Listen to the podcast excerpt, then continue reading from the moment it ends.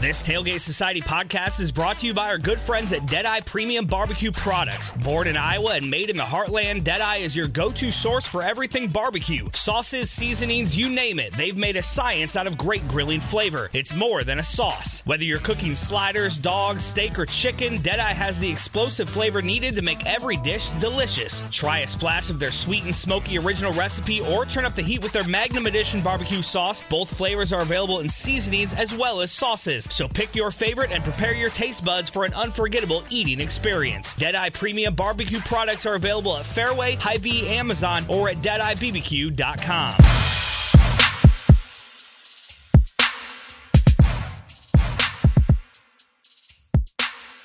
Hello and welcome to Culture Check, a Tailgate Society podcast. Please check the tailgatesociety.com and subscribe to Tailgate Society podcast on Spotify and Apple Podcasts. I'm Arnold Woods. I'm joined as always by Emily Cornell. Emily, what's going on? You know, just living my best life, hoping that the Denver Nuggets can beat the Lakers in the current series.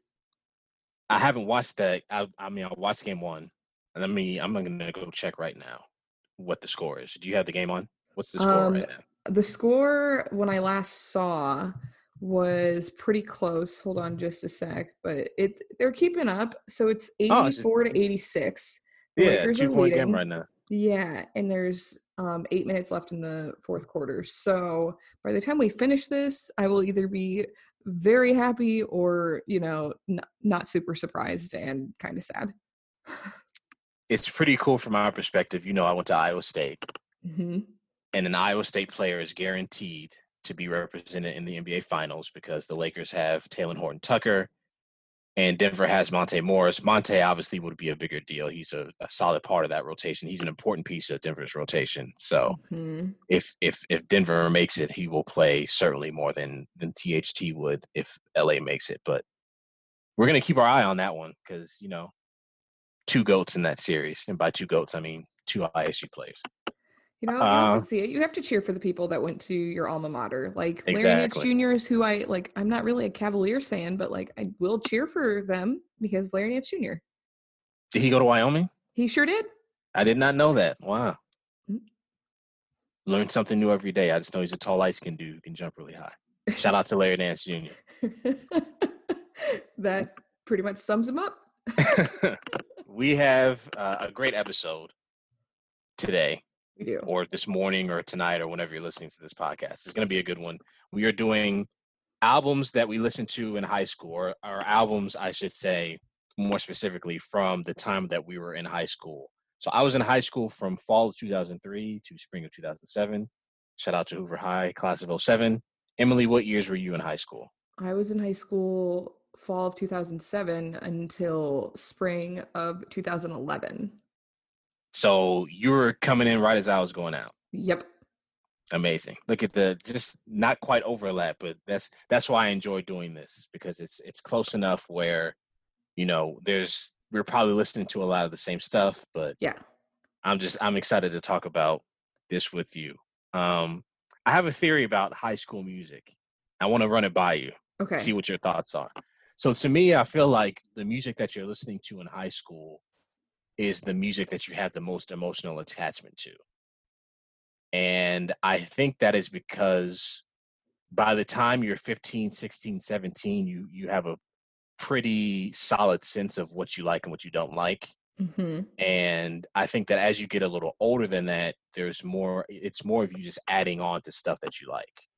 I think that there's I mean, obviously as you get older, there's some stuff that you used to like that you probably don't anymore. But I think that it's it's mostly just adding on to the type of music that you like. And so when you it's it's just really formative. I feel like high school is a really formative time for you as a music listener. And so that's why I was excited to do this episode uh, with you and kind of talk about that. Would you would you kind of agree with that? What what are your thoughts on that? And were you the the albums before we named them, the albums that you picked for this episode, were you listening to those albums a lot in high school or was it just you picking albums or or big albums from 07 through 11?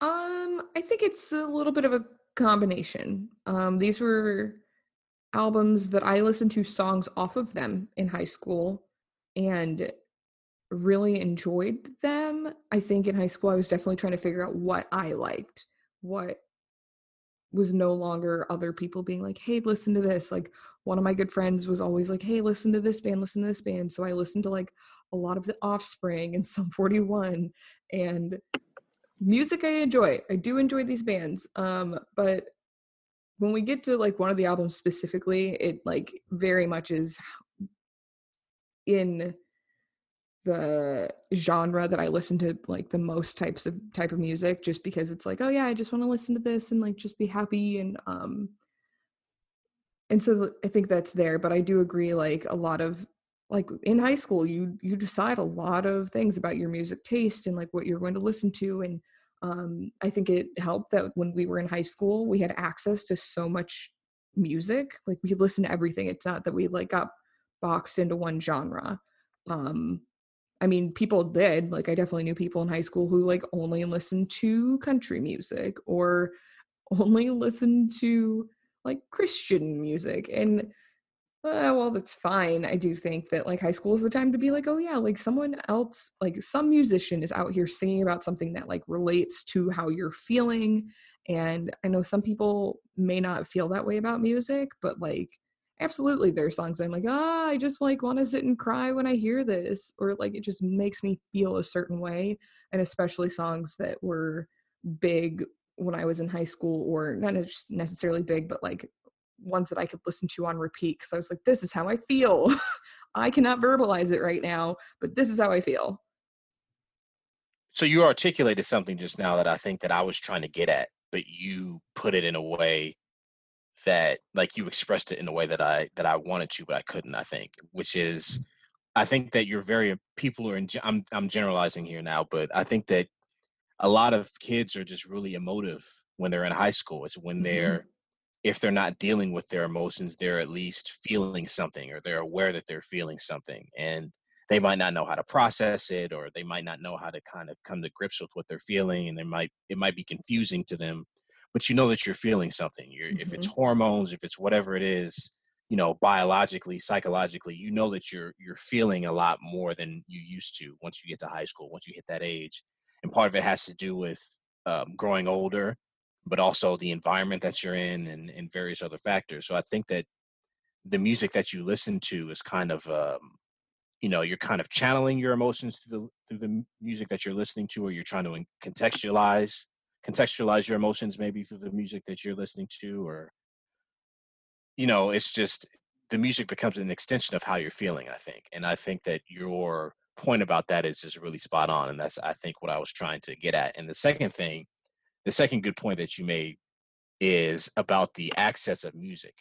like how much more was at our fingertips and it made me think about so my senior year of high school this would have been spring of 07 i took computer apps and computer apps class was just you know you you're learning how to use microsoft word you're learning how to use powerpoint you're learning how to use um, P- adobe pdf like that type of stuff and so i would i took that second semester because i dropped pre-calc because i'm not good at math because i'm not intelligent and so i took computer apps and i would we had like a workbook that we would do and so i would get done with my work as quick as possible so that the last half hour of class I would look up mixtapes on a website called DatPiff, D A T P I F F, DatPiff.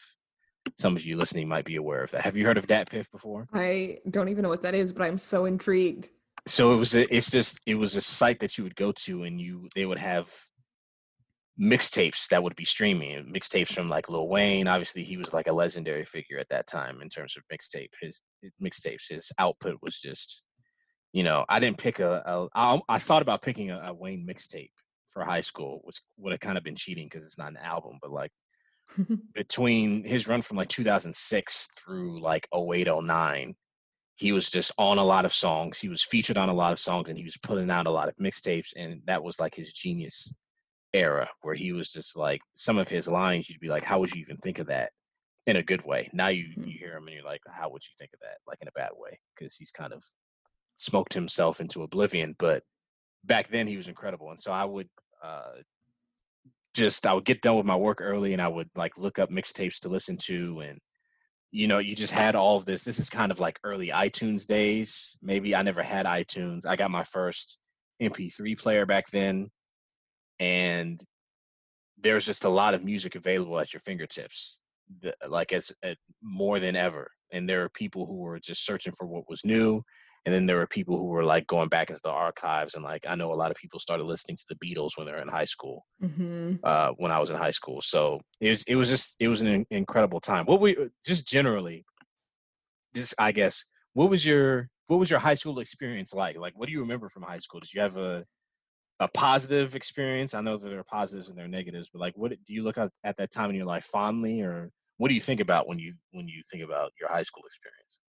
Um I, I think I think pretty positive about it. Probably because like a lot of my good friends to this day like were people I met in high school.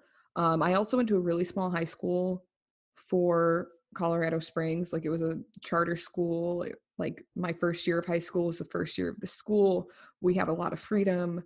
Um, so it was like a very abnormal high school experience. Um, which was good. It was um I think it's important especially for like the different types of people that were at that school to kind of had had have that experience of just like oh you can take classes at your own pace and like if you want to go to like the in Colorado Springs there's the University of Colorado at Colorado Springs. If you want to go take classes there you can go do that. Um and it counts as your high school like dual credit. So it was it was good um and I think because there were kids from like all over the city that came in, it was good to just be exposed to a lot of different people.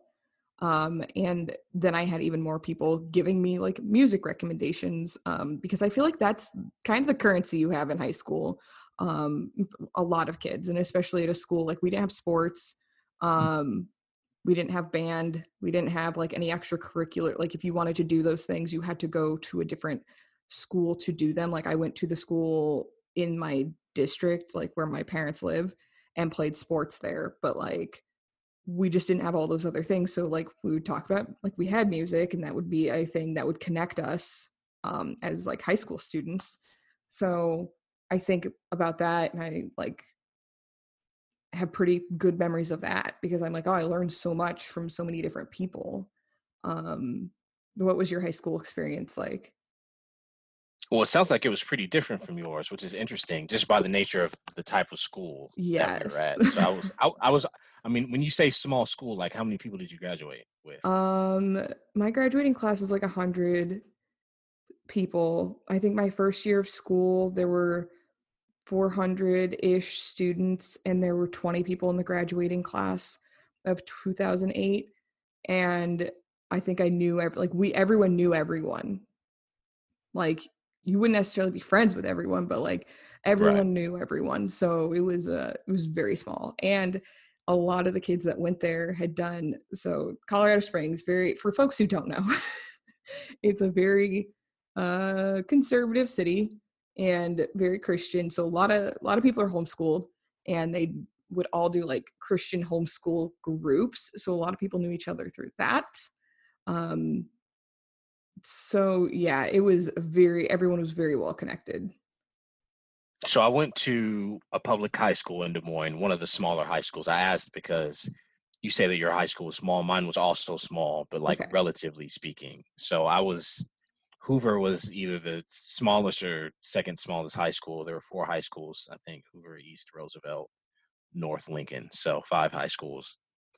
And uh, my graduating class was about 240. Okay.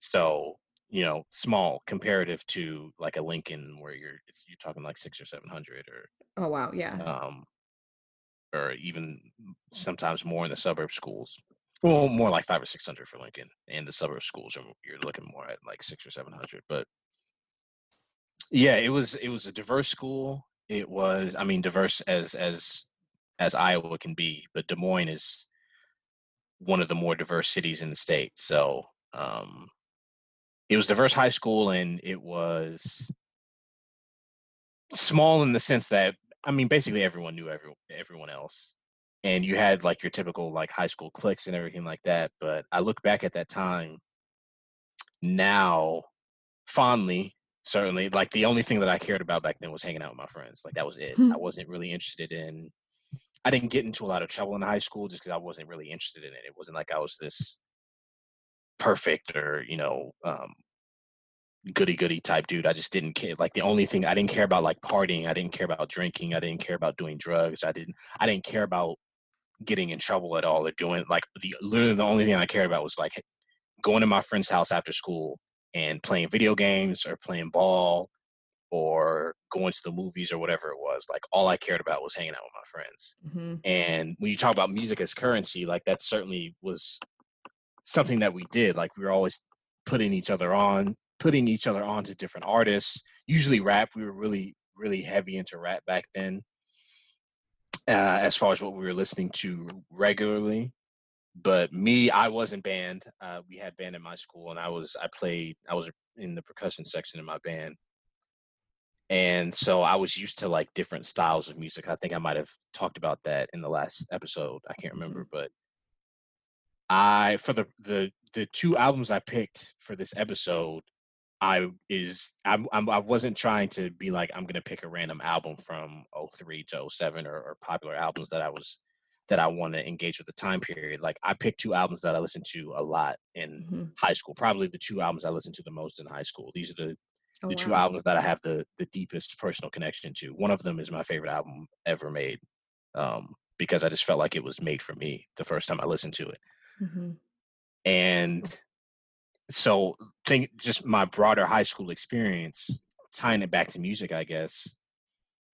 I was I I cared a lot about music at that time. I still do, but at that time when I was playing music every day, I was more immersed in like music culture. And so I was very um passionate about what I liked and getting other people to like what I liked, I guess. So it's a it's a you know, some people have great memories of high school, some people have shitty memories. I think that most people have a combination of the two. But Mhm. overall I look back at that time as as a positive time in my life overall. And certainly I can relate to you because most of my friends I made in high school and the the friends that I have now that I communicate the most with now are people that I was kicking it with hard back in high school. So uh, let's talk about our albums, I guess. So you picked two albums from 07 through 11. You picked Lungs by Florence and the Machine, which came out in 2009, hmm and you picked Loud by Rihanna, which came out in 2010. And then I picked Be by Common, which was released in 2005, and Back to Black by Amy Winehouse, which came out in 2006. So mine came out my sophomore and junior years of high school. Um, why did you pick? Uh, let's talk about Lungs first. Why did you pick that album? I love Florence and the Machine, and so I I listen to a lot of music like that, like a lot of the alternative indie, whatever. Um, and I think it it definitely started in high school where I'm like, oh right, I can listen to bands like this. Like no one is gonna stop this. Like my parents at that point had given up on being like, here's some influence on your music. They did not like listening to the music I listened to. Like when we would drive, when I was trying to get my driver's license, they're like, turn that shit off. Um, but I I don't know that like that's an album that is very much from a time when I was young. I mean, still young, but like younger and like a lot of music that I've since like gravitated towards is very similar. Um and I man, I love that album.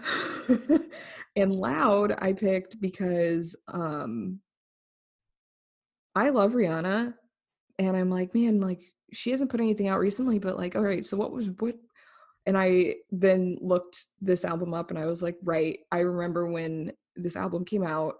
Um there was my senior year of high school and I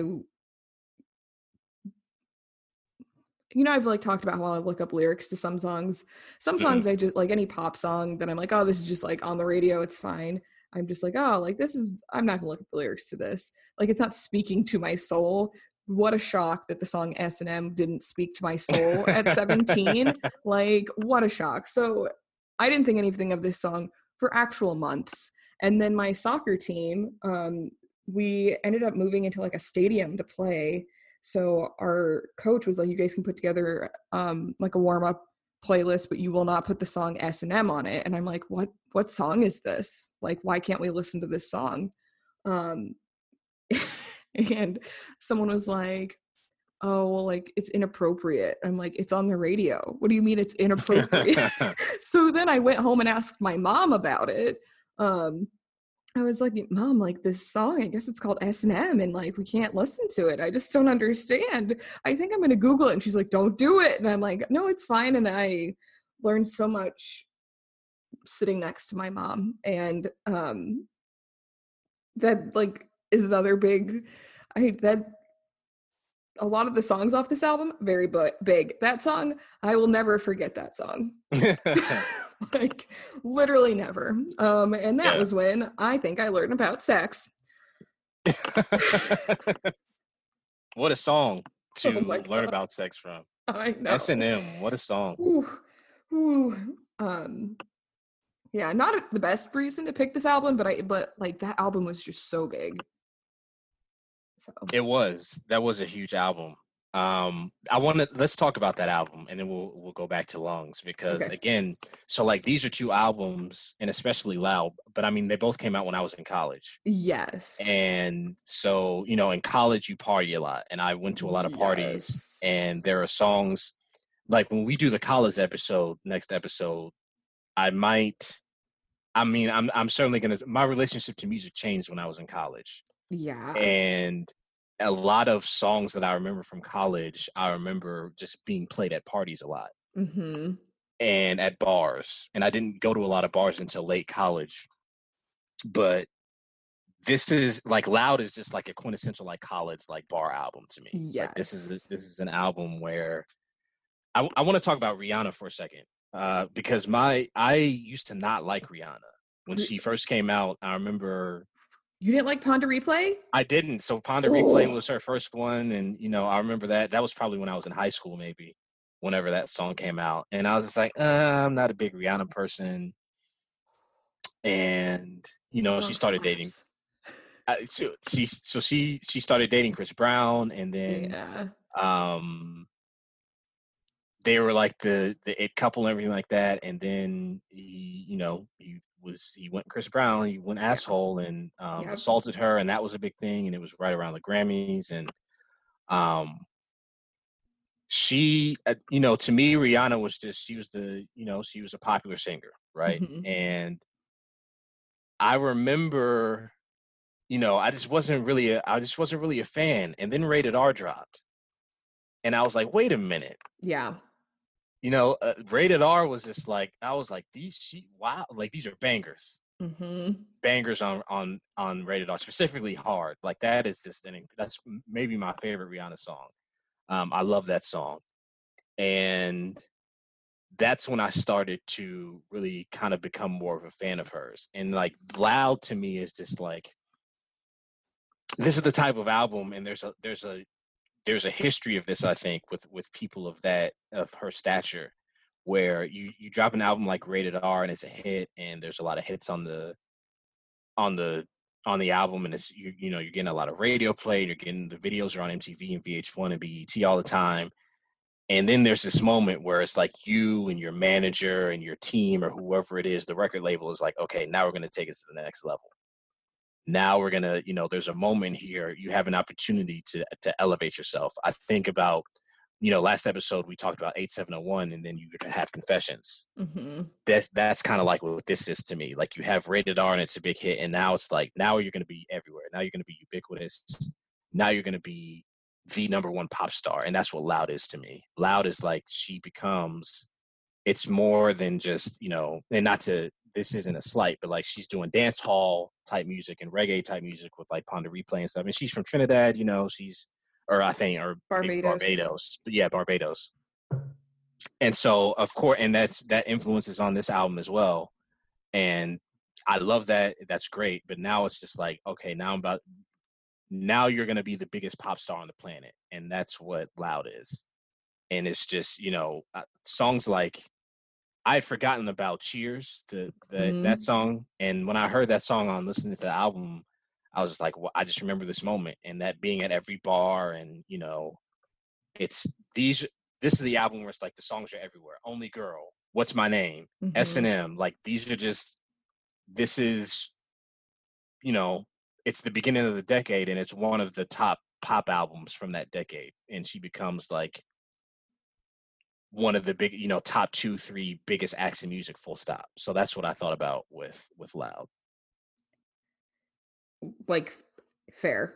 She and then it I felt like she was on that the right like I mean obviously she was like there. She had shown up, everyone liked her music, but like even after Loud when she was like, "Oh, by the way, I'm to do like a makeup line, I'm to do like a lingerie line." Just like, "Oh, she just doesn't stop." She does not. And so the last one she had, I guess Anti was her last record. And, you know, for Mhm. people who are for real, for real fans of hers, who are uh, in the Navy, as it were, Hmm. um, you know, they're still waiting on the next album. And I think that she's, you know, she's kind of like, I'm good. Maybe I'll make another one. Maybe I won't. But I've got makeup. I've got a pair. I think she does. I think she does clothing too, right? I think Fenty is also clothing. She I don't know if it's like all clothing. Maybe it is now. Oh, cuz she's made deals with like other like retailers too to like be part of their brand. Like, Yeah. She is a businesswoman. She is out here crushing it. And it's no longer like I think the music was like a it was a starting point and she For was sure. very good. Like her her music is great. And then she was like, you know, I can't just like tear apart these structures making this music. No, I'm going to be the person in control at the top. So love that. Yeah. I think that I think that what frustrates her fans is that they wanted her to stay just in the music lane. They wanted her to be like Beyonce or or Madonna or whoever who just you know every 3 years you put out a record that sells 80 million copies or whatever it is.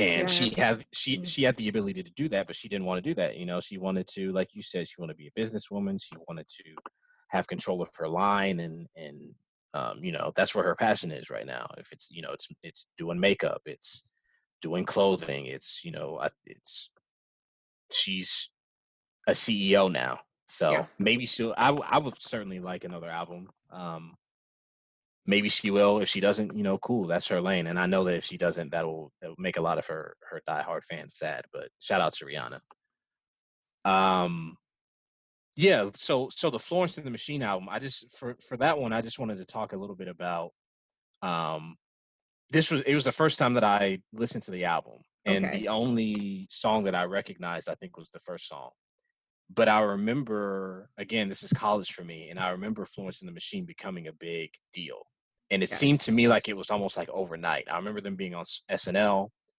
and you know i remember the lead singer Florence. What is her last name? Florence. Um, uh, I don't even know. I was gonna say Florence Pugh, and I'm like, no, Florence Welch. Florence Pugh's an actress. Yes. Florence Welch. So she's she just had the unique voice. You know, she just. I remember her voice being so unique and being so powerful.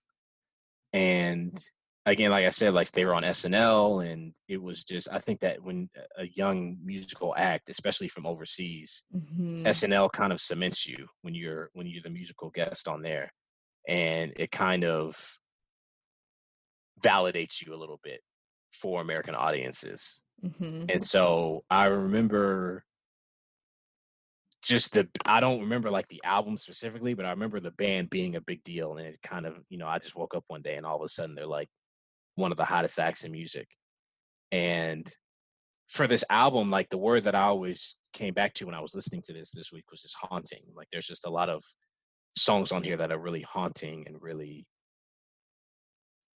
it's it's super like melodic and it's super it's super it's just you it's like dreamlike Mhm. almost it's uh, like i'm struggling to like define it because it's so like it's almost like ephemeral it's just sort of it's hard to kind of grasp the type of the type of words you want to use to describe it but it's very haunting it's very dreamy and it's different than a lot of the music that I was listening to at the time, but listening to it now, it's it, it made me very appreciative of the type of music that it is. What were you what did you think of when you re-listened to it?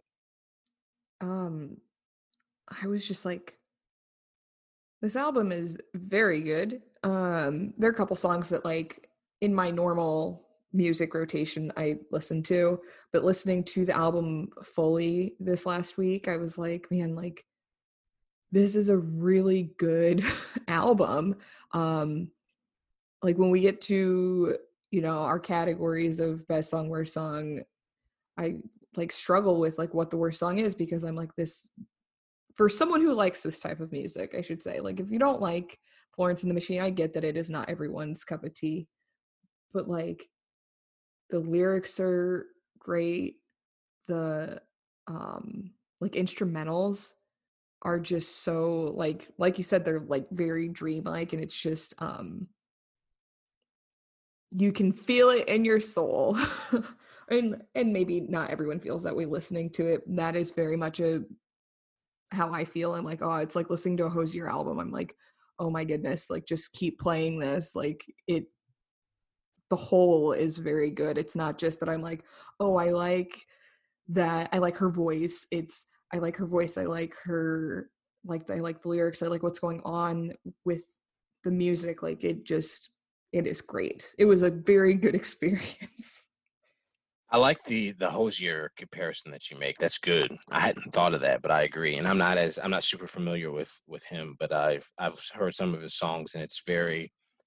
It's almost like going back to what we were talking about about, about it being haunting and stuff mm-hmm. like that, mm-hmm. it's almost like it almost has like a religious quality to it, kind of like um, ceremonial and just you you feel like like when you say like you feel it in your soul, like that's kind of what what I mean when I say that, like just kind of this like religious sort of super um it super emotional like it's just yes. really em- emotional type music and yes um like i agree with you that's not for everyone and it's not the type of music that i listen to regularly but i think that the fact that i don't listen to it regularly makes me have a different type of appreciation for it now because it's so like it's so wildly different than what's in my usual rotation but i really i like the i like the differences between or i like the fact how of how different this is than what i usually listen to so i think i liked it i i really enjoy listening to this album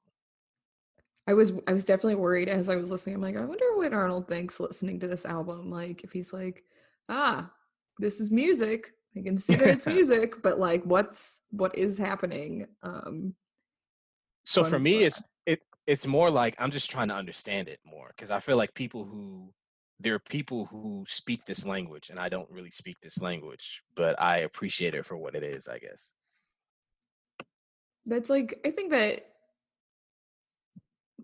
that's the minimum that any like i would hope any musicians like yeah like if it's not for like the music's not for you but you can appreciate like what's going into it like that's fine i don't know this is me not being a musician it's me being like a everyone can have their own tastes but still like understand that like these different types of music do have um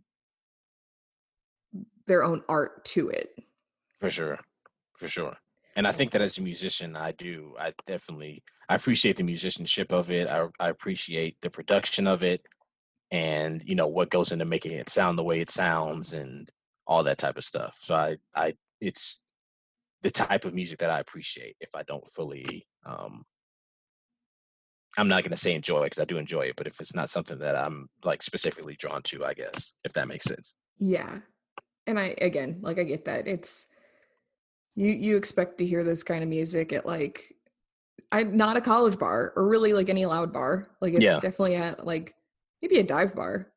I yeah. see it being played there. With like seven people and like four of them at the bar and for sure. Yes. Yeah, remember bars? Remember that? Uh I miss them so much, but not enough to go to one because I like nope. being alive. Um what may so talking about Back to Black and B, let's talk about mm-hmm. Back to Black first. Sure. Since B is like your favorite album. It is. So, um what like made you want to pick Back to Black? Like it is another very solid album. Like Amy Winehouse is phenomenal. It's like a very well done album, but like what when you were listening to this in high school, like what was the difference between listening in high school and listening now? It's weird. Um I would just I reflect on how much time has passed and how you know listening to both of these albums. It's just it's kind of weird because both of these albums were in my car so much, my car at the time, and you know now I'm listening to it in my car like attached to my phone versus the CD and the CD player, and now I'm in an SUV with two um, child seats in the back versus my you know trash cars that I had in high school um, yeah, I so Back to Black is one of my favorite albums. These two albums both are like two of my favorites. B is my absolute favorite, like we said, but this is Back to Black. Back to Black is also one of my favorites. And I remember reading Entertainment Weekly. I read a review of Back to Black in Entertainment Weekly, and I, I read Entertainment Weekly religiously back then. Last year, it changed to now. Uh, you know, now the magazine is monthly, even though it's still called Entertainment Weekly. But it came out every week, and we had a subscription. And I read all the movie reviews and TV reviews. Entertainment Weekly is really what made me become more of a movie lover, specifically. But I would also read the music reviews, and they had you know whatever issue it was. Their first review was of Back to Black, and it was talking about how great it was, and how it was like kind of this throwback album to like the girl groups of the 60s and you know the supremes and the Shangri-Las and that type of music. And I was like, okay, yeah, like Motown type music. So I was like, sure, I'll listen to it. And I bought it and it just it blew me away. And I gave it to my dad. I burned a copy for my dad and he loved it. Um, burning CDs, if you remember that. Some of our younger listeners might not know what that what not that is. A little bit, I bet they don't. Um, but yeah, so I I bought the album and I was just it blew me away and her voice like she just her she has this like this alto voice that's so like clear and so unique and you know she was the one she really put on a lot of people like it's there's no duffy without amy winehouse there's no adele without amy winehouse she's True. kind of she kind of paved the way for this new wave of like um you know white english soul singers joss stone uh of that era as well I'm, I know I'm forgetting a lot of people, but like she's she was kind of she was at the center of that, and she kind of started that this new wave, and it's difficult for me to talk about her or think about her in a lot of ways now because she died so young. She died when she was 27. And, you know, it was documented at the time that she had drinking issues. And the first song of the album is Rehab. And that was the song that really got her. that was a really popular song in America. Amy mm-hmm. Winehouse is British, by the way. I know that you know I that was hinted at, but she's you know she was from London, and she had the unique look. She had the big beehive hairstyle and stuff, and you know she was in the tabloids a lot as this you know popular singer who had substance abuse issues and there's a lot of fodder about her in the tabloids and there's a lot of jokes made about her like we make about celebrities who have issues or whatever and i'm not you know immune to that. I'm not saying that I've never participated in that before, but with her, I never did because I was such a fan of her music, and I was hoping that she would be able to overcome some of those demons that she had. She had, you know, it was more from from my knowledge, my limited knowledge of, of reading back then. It was more drinking than it was um hard drugs although i believe that she was into that too but she you know uh, I think that she died from alcohol poisoning, and I remember hearing mm-hmm. about it and just being really sad, really, really sad. And I was hope you know this is her second album. Her first album was called Frank, and I, I I believe that she only made the two albums, and that was it. And she died really young, and so that was really sad. But um, I just I love the album. I love all the songs you talk about having a hard time picking a worst song like this one is impossible. Like there are no bad yes. songs in this album. Like, I agree. I agree with that. And think, like, yeah. Go ahead. No, go ahead. Well, I, I, I think that for three out of four of the albums this week, I would say it was hard to pick a worse song. Yeah, yeah. and that's uh, for me like for even b so b is my favorite album but like b has bad songs on it there's like two songs on b that i'm just like i'm not a fan of but like on back to black there are no bad songs so i just picked a song that i just like don't listen to as much as the other songs. But i i mean all of the songs on this album are good. So um love amy winehouse. What did you think of when you were listening to this album? Um i thought of when because I remember when the song Rehab came out. And again, most songs, if they came out before I was in high school or early years of high school, like I probably saw the music video of it before I heard it like on the radio, which now I can't even imagine hearing a song from a music video before hearing it at any other point in life. Um, so that's just like one really weird thing about how we've like kind of changed how we're taking in music but um i i remember watching the rehab music video i remember just being like wow like i like this. This is not what i would typically listen to but i really liked the sound of her voice and just like did, didn't love the lyrics but like that's just life. Um but just like the overall sound i'm like this is great. Like she is very talented. Um and so it was a definite bummer when she had like died because of alcohol poisoning because she just was like so talented and um i agree like it was when we do talk about like the worst song like why i picked what i picked was just because i'm like uh this seems like what i would like what i would listen to the least because the rest of the album is so good. Yeah. Yeah, I agree. I read some stuff. I'm reading an interview with Questlove from the Roots, who I forgot to talk about last episode, but he did a lot of production and played a lot of drums on Mama's Gun, which oh, we talked okay. about last week. But he he didn't play it all on this album, but he had talked about how before she died, like she wanted him to go on tour with her and they wanted to like form their own like little side band and stuff like that and just stuff like that so these like unfulfilled promises that you know never came to fruition because she was taken so soon so it's just tough but i'm glad that we have a chance to talk about this album because it's an album that i love and it's just a an, an album that like everyone should listen to yeah i agree please listen to it if you've never heard um, back to black it's amazing um, Let, let's talk about b Yes. So this was the only one I had heard no music off of before. Okay. Like every single I would say like most songs I was familiar with from Lungs Loud and Back to Black. B, not even a little bit. I'd never listened to a single Common song um until listening to this. Um I saw him speak at CU Boulder a couple of years ago and he was incredible.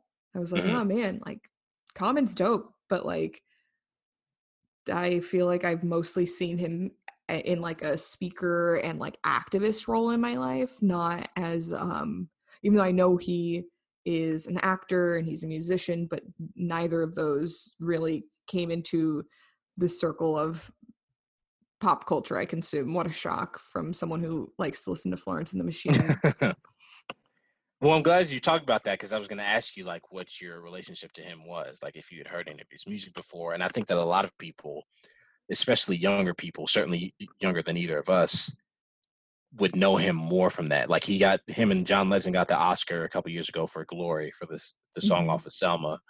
But he does I think that he's known more now for his acting and his activist work than he is as a as a rapper. And, you know, I remember him he's not someone that I listened to a lot when I was younger, like in the nineties or anything, but I was aware of who he was. And this kind of leads into the story. I have to tell this story about when I first heard the album. And I'll be brief about this because I could talk about this album mm-hmm. for another hour and a half. But I was at school and one of my best friends, my friend Carter, who lives in Kansas City now, has nothing to do with this story, but you know, I don't know. I had to throw that in there. um, we were in the hallway at school and he comes up to me and he's like, I got something for you. Like, I got something for you to listen to. And I'm like, what is it? He's like, I'm not going to tell you what it is, but I just, I, you got, you have to listen to it. Like, this is, I, like, I got one. And I was like, all right. So we after school we go to his house and he puts the CD on and we go to his parents' basement and he had they had like, you know, the stereo system set up back when you would hook up stereo systems to CD players.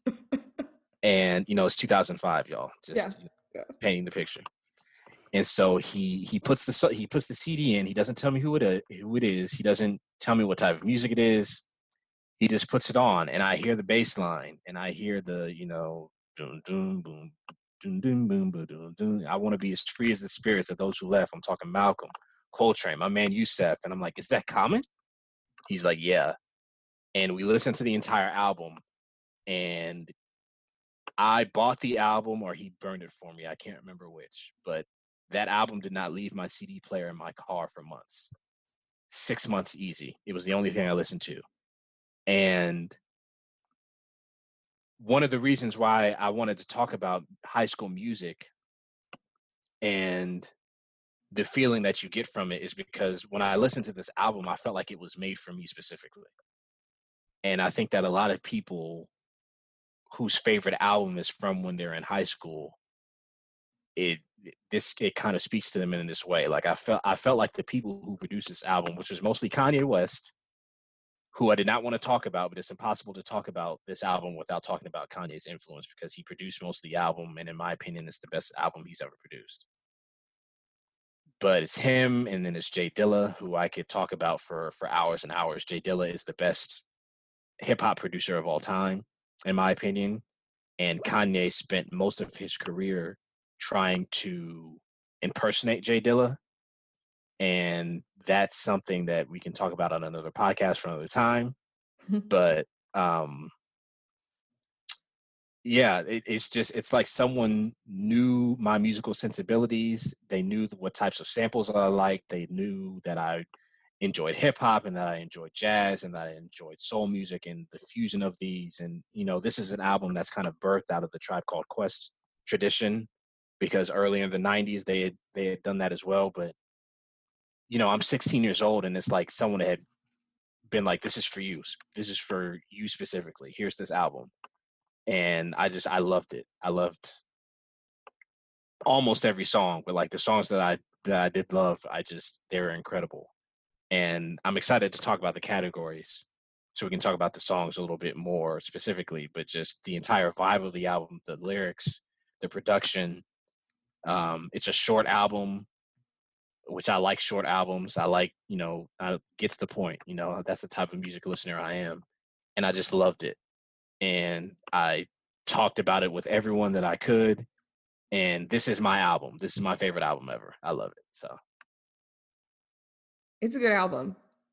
Like I really enjoyed like like you said the the rap and the soul it just like it is very good. It will be thrown into the regular rotation of music. I'm so glad to hear you say that. Yeah, it was I enjoyed it a lot. Um I had no expectations going into listening to it, but like my dad likes Common, so I'm like, well, all right, so it'll be good. I I trust that. Like for the most part, my dad has pretty good taste in music, so I'm like, all right, Common. Um, but I like I think I was just like, you know, going to the grocery store and I'd listen to it in the car and then um like I drove to Houston to stay with some friends and I was like, man, this is just like so so good. But I also need to probably turn this down and stop speeding. Well, it's it's it's such um I think just real quick too about Common in his career. I think that he was coming off he was coming off an album called like uh not like Water for Chocolate. Like Water for Chocolate is like what one of his like classic albums or whatever, one that he's known for. But he did an album called Electric Circus, which was I think if that had been released 10 years after it was, then people would have loved it. It would have been called like avant-garde, it would have been called like so forward thinking but at the t- it was it's it was there's a, like a heavy rock influence on that album and um it's Mm. just people weren't really it, it was ahead of its time and so it was considered like a critical bomb for him and so he comes back with b and he kind of you know he's from chicago kanye's from chicago and kanye had kind of burst on the scene in 2004 with his album and obviously he produced a lot of stuff for jay-z and stuff so he kind of he connects with Kanye and he connects with Jay Dilla, and they produce B, and it's you know, it. I think it's his best selling album, but like critically, it's like far and away his his best received album from from hip hop fans. It got um the coveted five mics review in the source. It's like five stars basically. Like the source magazine back when magazine reviews were a big thing. Mm-hmm. And um, you know, he was named like artist of the year by a bunch of different rap um publications and stuff like that. So it was just it was a it was a really important album for him and it was one that kind of cemented his status as like one of the best rappers ever. So incredible album. Please listen to B if you never if you've never listened to it. Yes. That is I think it's a must listen for anyone who just likes music, even if you don't really like rap or hip hop, like this is the one.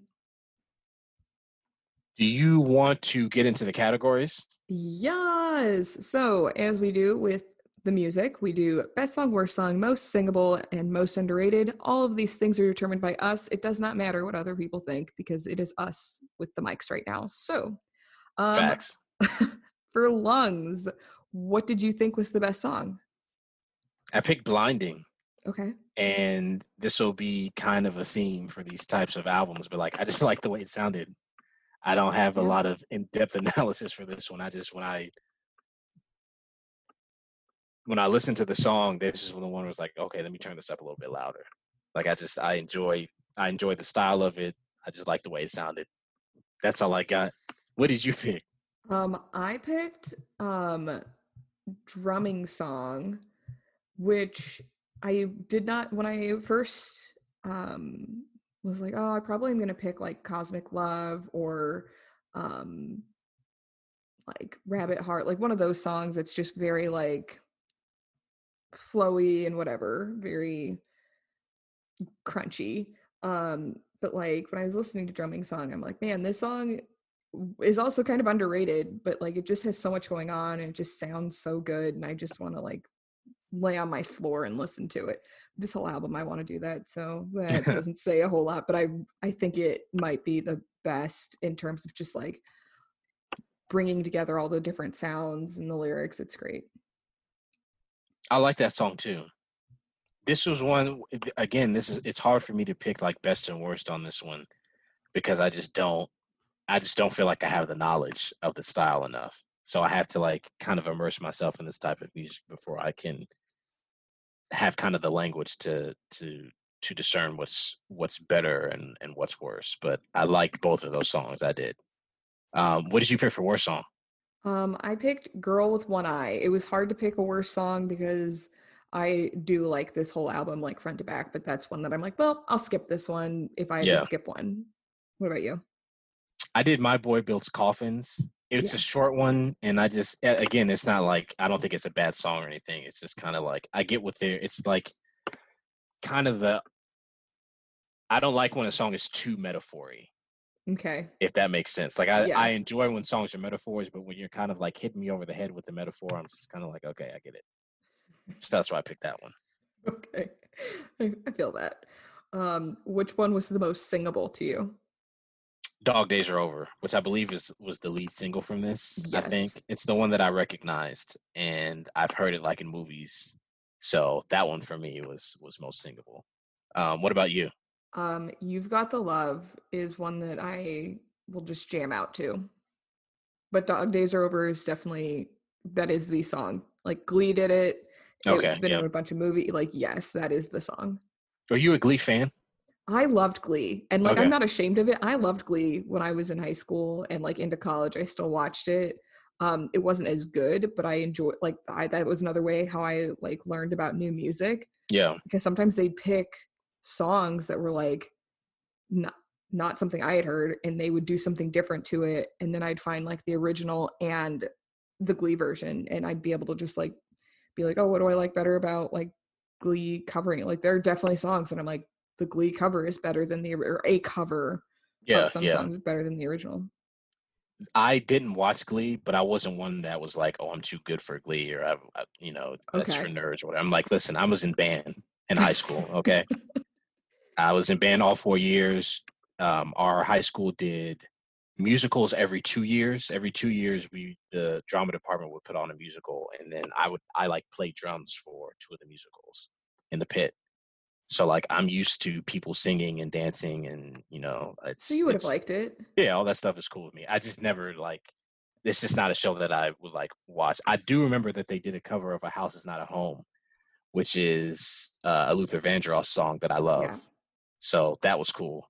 Um, And then also shout out to Naya Rivera. Uh, we love you. R- R.I.P. Run- Uh, Naya Rivera. Man. Yeah. Man. Also, you were in college when Glee came out, so like you didn't have time to watch Glee. Yeah, I that's that's true as well. I didn't watch a lot of TV. The TV I watched in college was trash, like um, trash reality shows, Jersey Shore. Um, loved Jersey Shore. All the horrible VH1 dating shows, Real Chance of Love and um, Rock of Love. All those. That's what I watched in in in college. Really, really bad reality TV. Yikes. Uh, For the Love of Ray J, which is maybe the worst out of all of them. Ah, I forgot that that was a show. We need to do a we need to do a For the Love of Ray J pod. No, we don't. We really don't. No, we don't. but that would be fun Nah. because man, oh, what a show! Sorry, sorry for the detour.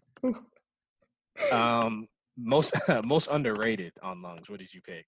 Kiss with a Fist. It's fun. It's fast. It's. I think it's great. Um, what song did you pick? Is the most underrated? I picked Howl, Okay. and again, it's another one that I just I like the way it sounded. Kiss Mhm. was it's Kiss with a fifth, kissed with a fist. I sound like Mike Mike Tyson out here. Kiss with a fifth. Uh, that's a horrible Mike Tyson impression. Um, that's so like that to me is um, that's the type of like it's not necessary. It it's that's the type of metaphor that is cool with me, where it's Yeah. like the the the amount of metaphor. Like that's a good amount of metaphor. I feel like the other one my boy builds coffins is like too much metaphor, but like Kiss with a Fist is like a good amount of metaphor. Yes. Okay. I, I'm I'm picking up how you're feeling about the songs a little more than with that Okay. comparison. Yeah. Um, Uh, let's ahead. do you know, let's do loud. okay. Um, what did you pick for best song off of Loud? California King Bed. Okay, why did you pick this one? Um, because I like that it's like a little bit slower without being like not great. Um, like, and it's one of the songs that did come out. Like, it was a pretty popular song when it came out, and I was like, oh, I really like this one. Mhm. Probably because I didn't have any. I wasn't like, oh, I don't understand what's going on. Um, so I do like that. I do like knowing what's going on.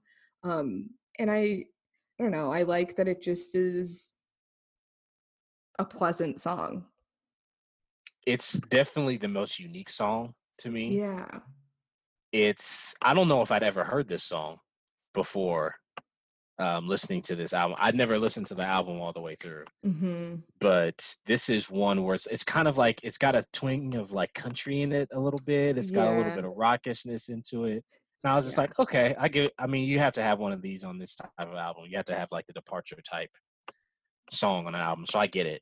Um, it wasn't it wasn't my favorite, but I'm like, I get why. I don't think it's a bad song. I get why it's on the album because you have to have songs on on pop albums that are just a little bit different from the pop mold. So I definitely got it. She has range. There you go. what did you pick for the best song? I picked S and M. Song? It's it was a huge hit. Great, great, um, great song that to come on at a bar. Great dance song. That's Mhm. it. It's just a great dance song. I did not learn about sex through S and M. For I, you. I, you you know, I, I had a little bit more of a. I won't even say I had more of a healthy relationship to sex because that would be a lie. But um, not that it was unhealthy or anything like that. But like you know, I was 20 when this came out or 21. So, um, no 20 year old has a healthy sex life. That's very accurate. But it was good. It was uh, it was it, it, like. It was a it, one of those songs that's like on the radio a lot that you don't hate. Yeah. So that's that's when a pop song is good when it's when it's everywhere but you don't hate it. And S and M is definitely one of those. So I picked S and M. What'd you pick for worst song? Complicated. I just didn't I didn't vibe with it. I wanted to Yeah. kind of eat it like halfway through the song. I'm like, can I turn this off yet? Yeah. That's not great. I didn't feel good about. That's why I'm like, oh, of like of the three albums, or of the four albums, three of them it was hard to pick a worse song. This one I was like, nope, immediately no. Yeah. Yeah, it was schmaltzy. I also picked complicated. It's just kind of schmaltzy, kind of a schmaltzy yeah. breakup song type. I just didn't like it. It's not Yeah. a great song. Mm-mm. Um, what'd you pick for most singable? What's my name? I uh it's just the chorus. The chorus is really singable.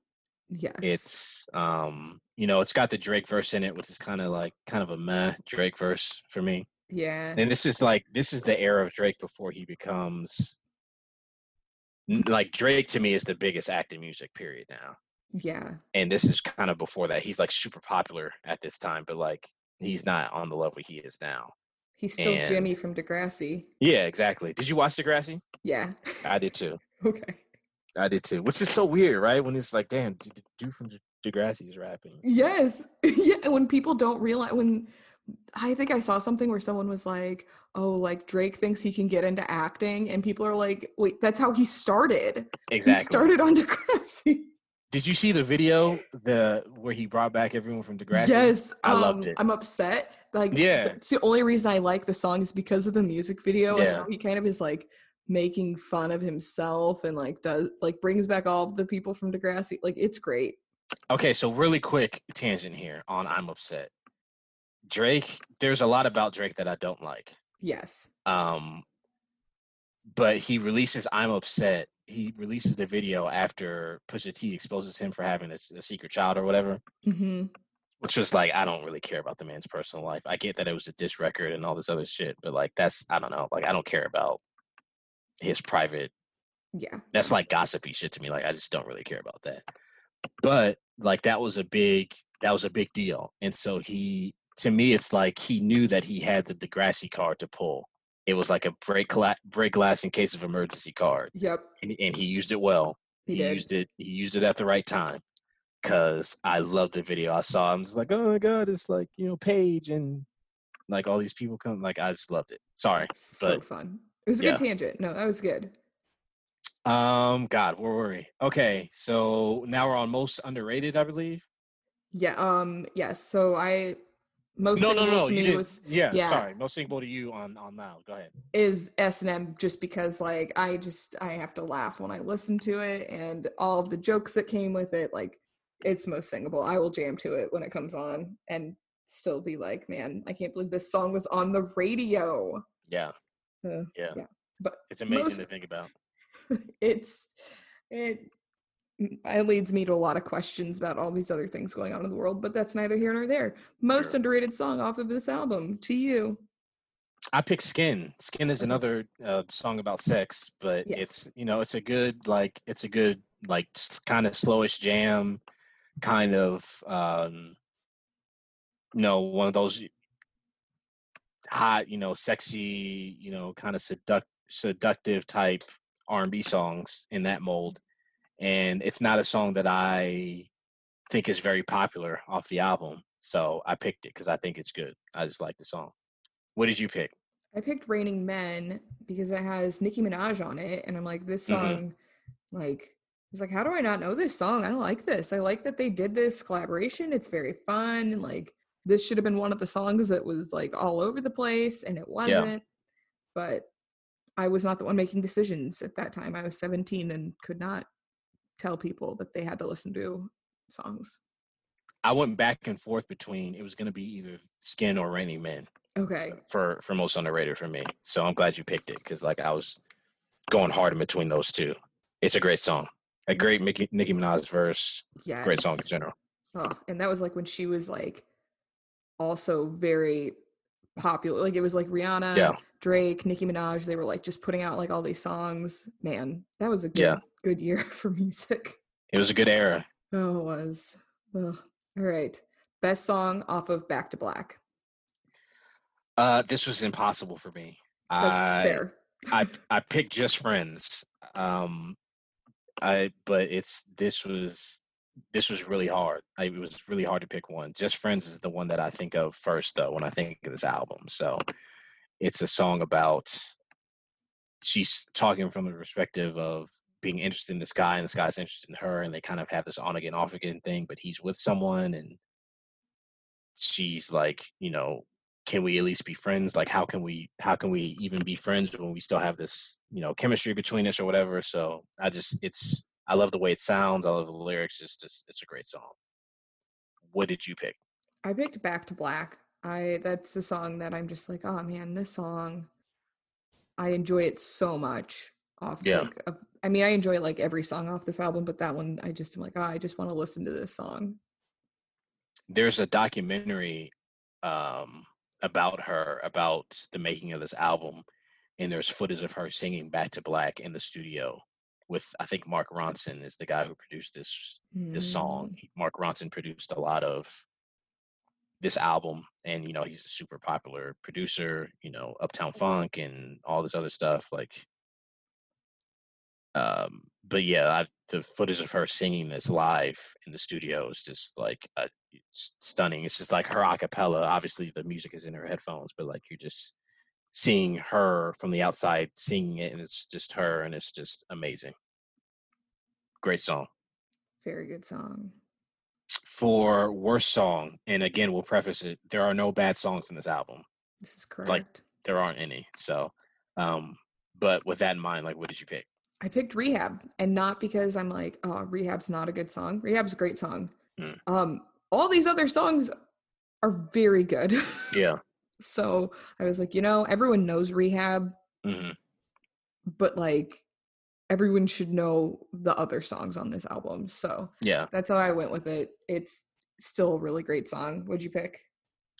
i picked some unho- some unholy war and just because it's like the song that i listen to the least Mhm. it's not a bad song it's a great song i just don't like i think of the other songs before yeah, I think of this one. It's probably like the last song on this album that I think of. So that's why I mean it's it quotes worst is in like the most the biggest quotes here because it's not there's no bad song on this album. correct. Um most singable, what did you go with? I went with You Know I'm No Good because that is it's one of the songs I'm like, oh yeah, like this is a song that I want to sing in my car. Um very low bar in my book for, you know, picking these things, but like I think that that song is just so singable. Would you pick? I picked Rehab for this one. Check it's out. just yeah, it's just the it's the chorus. yeah. It's you know, it was a big song. It was the biggest song on this album. It's probably the biggest song of her career. Yeah.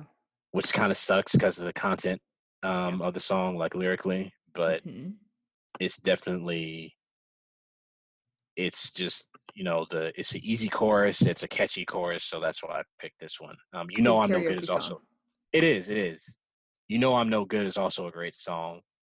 It was, I think it was. I'm pretty sure it was the theme song to a TV show, uh, like an English TV show. I can't remember.